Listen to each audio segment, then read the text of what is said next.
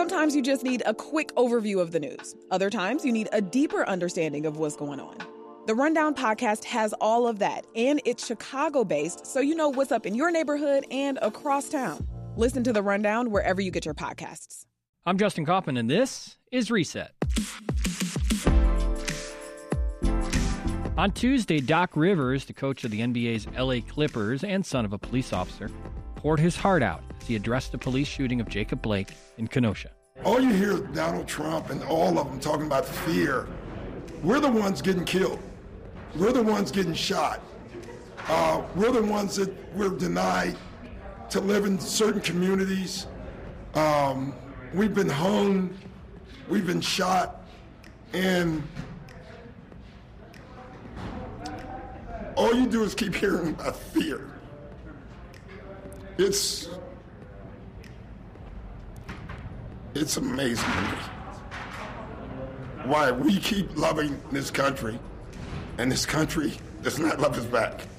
Wednesday afternoon, professional athletes across the United States took their reaction to the shooting to a new level. The Milwaukee Bucks decided not to take the court. They were going to boycott the game in the light of the police shooting that happened earlier this week. After the Bucks made the decision to boycott the game, the rest of the NBA followed suit. Then came baseball, then the WNBA, then Major League Soccer, and now today, the NFL.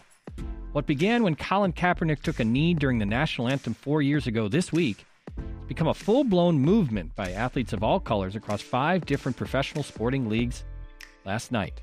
In just a bit, we'll talk with former Chicago Bull Craig Hodges and former Chicago Bear Sam Acho. But let's start things off with attorney, sports commentator, and host of the Suit Up News podcast, Exavier Pope. Xavier, welcome back to Reset. Hi, thanks for having me. Great to talk with you. So your reaction to last night, I mean, just the idea of the Milwaukee Bucks first and then these professional leagues following suit. Last night felt a lot like March 11th. March 11th is the day that Rudy Goldberg, Utah Jazz center, was determined that he had coronavirus. And then shortly after that, we found out that Tom Hanks' wife had contracted coronavirus. And then immediately the world changed in terms of shutting things down, social distancing. And we entered to a different phase of how we view our everyday reality. And it started in the sports world. And I really believe that it felt a lot like that in terms of the sickness of racism in our society and needing the sports world to bring everyone to an awareness of it so society could take drastic steps to bring about change, to be able to protect lives of black Americans in this country. Yeah. And Xavier is interesting because the NBA, when they started to bring the league back online, there was a lot of talk about the bubble and COVID-19. Mm-hmm. But there were a lot of players, and some, like Kyrie Irving and others, who said they didn't want to play because this wasn't the right time, because of what was happening in the country when it comes to racial injustice. And that sports is, I think it was Sean Doolittle from the Nationals famously said, now sports is a reward for a functioning democracy or a functioning society. So it's amazing to me that COVID-19 is not what's stopping these leagues right now. It's racism. Let me first make that correction, because Jane McManus is actually the one who originally made that quote, and Doolittle quoted her. Okay. That's why it caught a lot of attention. But and she's also a very smart woman who used to write for the ESPN W. And so I think that we are understanding now is that sports is a way that we give a litmus test as to how society is functioning. But it also, at the same time, when society is breaking down, it is that same thing that society is seeking to reach to claim some sort of normalcy, but we don't have a normal. And we keep trying to reach for a measure of normalcy when there's a raging pandemic that has gone over 180,000 people that has disproportionately impacted communities of color. And then on top of having a virus that is taking out jobs, that's taking out lives, there are people having to worry about their lives for those who are to sworn and protect them. And they don't have anyone that speaks for them. And so now they have athletes that are using their platforms to be able to speak for them. And so we are now seeing the world. You saw Roger Goodell, he's commissioner in the National Football League, say we should have listened to Colin Kaepernick sooner. And Colin Kaepernick took a lot of criticism. He wound up being blackballed by the NFL. He was joined by players eventually, but it didn't become a wider movement to be able to really move the ball forward. He's done a lot with his organization, but it took some time to be able to change the hearts and minds of people. And I hearken back to this. John Lewis just passed, a Georgia representative, civil rights icon. He had to be beat on the head on TV and shown to the world crossing the Pettus Bridge in Selma for the America to be embarrassed in front of the world. And what this is doing right now in terms of this videos of whether it be Jacob Blake, whether it be George Floyd, and you've seen all the different protests that have happened around the world and seeing NBA players and MLB players and NFL practices we were seeing canceled, WNBA players and Naomi Osaka saying, I'm not going to play, and then tennis starts to be canceled, is that America is now being put on notice in front of the world as this is supposed to be the shining light on the hill about what democracy is supposed to be about from all different walks of life to be a melting pot. But if it's the melting pot and there's not everyone gets to get a chance to be in part of the ingredients to be able to make this country a more delicious and delectable place to be able to be the shining light, then there are people who are going to have to be able to show the America the ugliness of what it is and now the world is being involved. So that's what you're seeing right now. Yeah. It's attorney, sports commentator, and host of Suit Up News, Exavier Pope. Xavier, hold on the line for just a second. I want to turn to an athlete who's been putting a spotlight on racism and racial justice for his entire life. Right before Game 1 of the 1991 NBA Finals, Craig Hodges told Michael Jordan and Magic Johnson that they should boycott the game with, quote, the whole world watching. Of course, they didn't do that. A year later, he arrived at the White House in an African dashiki. Soon after, he was dropped by the Bulls, and not a single NBA team would make him an offer. A man who, in his own words, grew up in a movement. Welcome Bulls legend and coach of Rich East High in his hometown of Park Forest, Craig Hodges. Craig, welcome to Reset. Hey, nice to be here, man. First of all, just thank God for giving us the chance to come across the airwaves. And, you know, it's a crazy time, and I hope everybody's doing well, man. For you to see what happened last night, what was your reaction? You know, it's cool to see young people who have taken on a courageous opportunity, the challenge that is before them, and they're standing together. So for me, it's cool to see that at this point in our time, brothers are making mature decisions and realizing that the things that they do impact more than themselves. So it's very cool to watch. Take us back 30 years ago now, to the 1991 NBA Finals, and to think about the players at that time, and to think about how players looked at your thoughts or looked at racism at that time when it came to your suggestion to boycott the 91 Finals. You know, it's amazing how, you know, this whole social media generation, man, has been able to do a lot in as far as moving the ball forward. You know, back in the 90s, if the media wasn't with you, you weren't getting any coverage. So attempting to bring people together and unify and batter, it was little or nothing happening. So, you know, it's good to see, man. But in the 90s, it was coming off of the back of the early 70s when the NBA was down and Magic and Larry Bird came in, and they were able to somewhat buoy the league back up. And at that point in time, everything was basically apolitical. Nobody spoke on any issues. Where now it's a whole different generation, man. So I feel blessed to be able to move the ball forward along with Mahmoud Abdul-Rauf myself. So it's cool to watch, man. You know, Craig, when you look at how the NFL is changing its tune on Colin Kaepernick, years too late, but there seems to be at least you throw this word around all the time, a reckoning. But there seems to be a recognition from the leagues that they need to do more and they need to do better. Do you look back on your situation and the way that the NBA at the time handled your situation? Yeah, you know, and that's one of the differences between Colin and myself is that his union had a big impact in talking on his behalf, airing his grievance, where when I was in the NBA in 91, when I wrote the letter to President Bush and was basically blacklisted, my union didn't have anything to say. So I think that's been a big part is that the players have become a little more powerful in their position. So you see a lot more movement. So I think it's just a matter of everything evolves, man, and the evolution of the NBA and the Players Association, where now you have conscious athletes where back in the day I think you had more players who were concerned about earning their money as opposed to speaking to social issues. Right. And Xavier, who was just on, he mentioned the idea of how powerful and how important it is for athletes to speak up. When you see this, are you optimistic that the whole world is watching and that that America will turn and pay more attention to what's happening when it comes to the fight for racial justice? Yeah, I think, right now we're on the precipice of something that nobody's ever seen, nobody's ever been there, so it's a spiritual content to it.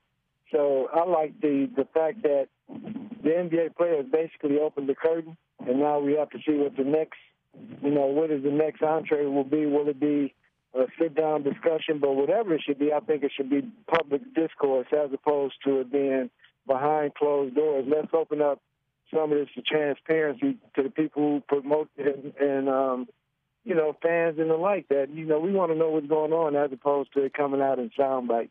I want to play this Robert Horry clip. Robert Horry had something to say about this, and I wanted to get your take on this, Craig. Go ahead. And it's hard to tell your 14-year-old son that I worry about him when he walks out that door. I have a 21-year-old son. I worry about him because black men are endangered species pretty much. And I tell my kids all the time, I say, dude, I don't care what's going on, because at the end of the day, I want you coming home to me. If you have to lay down on the ground and they can kick you, beat you, at least you're going to go to the hospital and you're going to come home to me. Craig, every black father or mother has to have this conversation with their sons, a conversation that white families can't even imagine having. So, Craig, what's your reaction to Robert Horry? That's sad, man, and it's one of those things where only in America, man, that, world champions. It's sickening to think that at this day and time that has to go on, that we have to tell our young men you have to make sure you're on point for this or on that, and you just can't be carefree about your life. So, it's one of those things where hopefully now with what's going on, we're able to get those issues solved, man, and speak to them forthrightly and do something about it. Yeah. Craig Hodges, pleasure to have you on the program, and appreciate your work and your career, and thank you for joining us on Reset. We appreciate it. Hey, I appreciate you guys and everybody that's listening. Take care. God bless you, and make sure you drink plenty of water. Peace. Xavier, listening to Craig Hodges talk, I mean, that tells you how long the struggle has been. I mean, years before him, you can go back to Muhammad Ali and beyond, but Craig Hodges and talking specifically about how the league and the union didn't have his back. Yeah, first, I think that the whole world owes Craig Hodges a debt of gratitude for putting his career on the line for causes when the political climate wasn't even remotely close to the one that exists now, when athletes were really focused on selling soda and selling shoes. And that's what they were all about. So Craig Hodges gets a tremendous amount of debt of gratitude, not only from the sports world, but me as a black man, to Craig Hodges. And I want to tell him that, if he, that one thing. And the second thing is, I think it's important to know that Craig Hodges, he did not have the same tools at the time to be able to activate and get social movements happening. Social media has changed a significant amount of how fast messages can come across and how movements can be affected as a result of that. And so I think that the athletes now are aided by this, but also the bubble aided them, right? Because athletes are at their homes or wherever they are, but they had a chance to get where there aren't any outside distractions, just the game, to get together and to collectively act. And that goes to show you what happens when athletes have the ability to hunker down and be involved with something like this. But I wanted to also mention this about Craig Hodges. He talked about how he couldn't translate his work to big stars like Michael Jordan or Magic Johnson, but also couldn't get that translated to effective action within the community. And I think that what makes now different is essential workers are just as important as a LeBron James. We saw, there were threats to various essential workers and or those that were delivering groceries in terms of how their pay and structure and things of that nature. But now essential workers have that same ability as it relates to social justice. And so they don't have to just rely on a LeBron James to give marching orders for people to make change.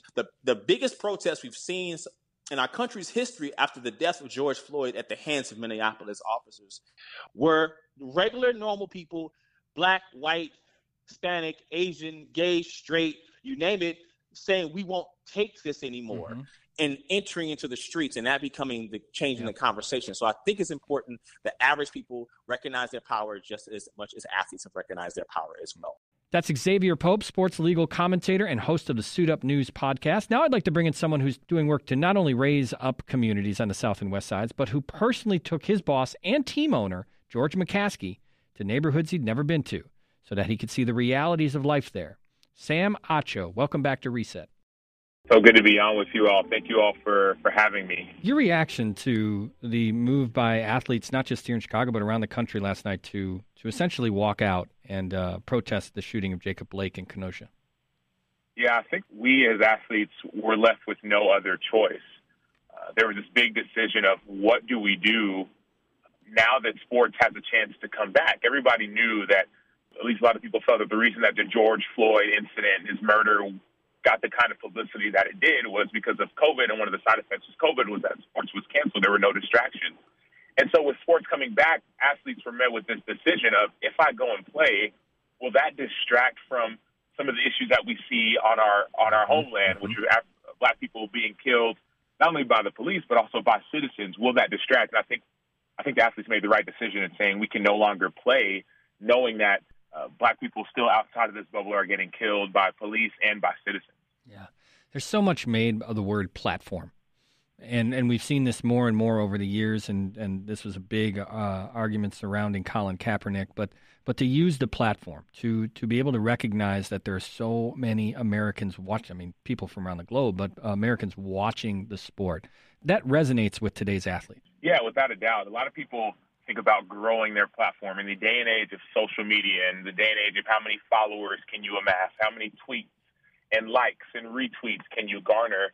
That platform has got to be used for something. It can't just be used for your own benefit. So what we're seeing now is we're seeing professional athletes use their platform, all the focus that's on them every single day. They're using it to point to something greater than them. They're pointing to this human rights issue of black lives that are being killed.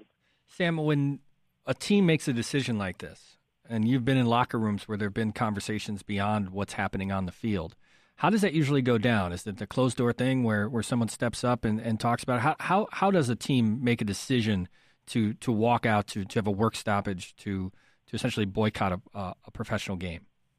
Yeah, well, I was in the locker room back in 2017 when the Chicago Bears decided to protest against police brutality by locking arms. That I remember. I think everyone remembers week 3 of the NFL season, getting ready to play the Pittsburgh Steelers, and nobody knew what to do. But so the way those decisions went down were the chairman of the team, George McCaskey, the general manager, Ryan Pace, and the head coach at the time, John Fox, came to me and said, "Sam, what are y'all going to do tomorrow during the national anthem?" But one thing I've come to understand is that decisions like these aren't one-person decisions. It takes a team. And so what those decisions look like behind closed doors are a lot of conversations within teammates, team members, across teams, from team to team, sometimes from league to league, saying what are we going to do to be unified? And oftentimes the results that you see is usually the person that has the strongest voice or the best reason for whatever they're trying to do. When you saw LeBron James walk out last night of their NBA Players Association meeting, he walked out with the reason saying, the reason we wear these Black Lives Matter shirts and warm-ups before our games, the reason we put the names of Breonna Taylor and George Floyd on the back of our jerseys are for what we saw with Jacob Blake. So it makes zero sense to keep on playing. We would be slapping everyone in the face if we kept on playing while we're trying to protest. What is a real protest? It hits the bottom line. There has been so much about supporting your teammates, and we saw that with the Cubs last night and Jason Hayward, and even this today. I mean, there's more criticism coming out, some from just recently Brian Urlacher, essentially criticizing the boycott, but you're seeing a pushback, almost a political divide. Do you feel that as players, that it's not necessarily going to be a united acceptance of what you're doing? When you talk about people being killed, that has nothing to do with politics. It has zero to do with politics. We talk about one person, whether it's a police officer or a citizen, killing another person. You got to take politics out of it because that's nothing to do with politics. And so When somebody has a disdain for another person's life, once again, that's not a political issue. That's a hate issue. There's some sort of either hatred or ignorance that has nothing to do with whether you're a Democrat or Republican or independent. And so people oftentimes, just like when it happened with the flag, with protesting near the national anthem, many people said, we're disrespecting the flag, and now there are people who are tying the flag to peaceful protest. And patriotism somehow got caught up in peaceful protest. In the same way people are saying now, well, the fact that you mentioned the name Jacob Blake, now you're getting political.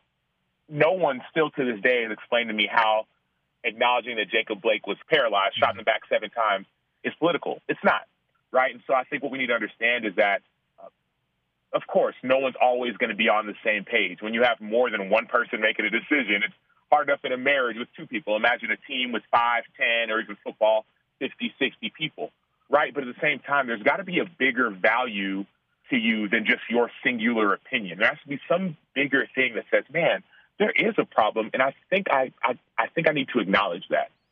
Sam Acho, are you confident that you're going to see more of sports thinking this way, of athletes thinking this way, as opposed to maybe how it was done 20, 30 years ago, like Craig Hodges was just talking about? Without a doubt, I'm more than confident that you're going to see more of athletes think this way, because it's the biggest reason that kept athletes from protesting, oftentimes it's the money. What am I going to do? What if I don't get paid? What if this? What if that? And now I think people understand that there's got to be something bigger than money. I need to sacrifice my money, sacrifice my opportunity. If people on the outside of these bubbles are being shot and killed, I need to sacrifice my comfort in order to save a life. And I think that's what we're going to see moving forward in baseball, in basketball, in football, in soccer, in every sport. Minus, I mean, obviously NHL, they're still trying to figure out what they're doing, but in a lot of sports you'll see it. Yeah. Well, former Chicago Bear Sam Acho, you've been doing so much for the city of Chicago, and I'd love to have you back on just to talk more about the grocery store on the west side. You got your book coming out soon, Let the World See You, How to Be Real in a World of Fakes. Sam, always a pleasure to have you on Reset, and look forward to speaking again. Definitely look forward to being back on. And that book talks about these issues, and look forward to being back on with you.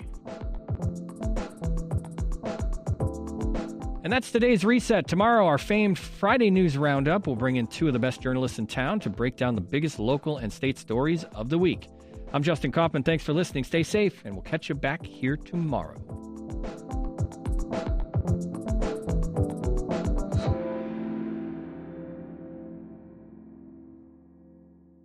If you need a break from the news, WBEZ's Nerdette podcast is here for you. Our show is all about delight.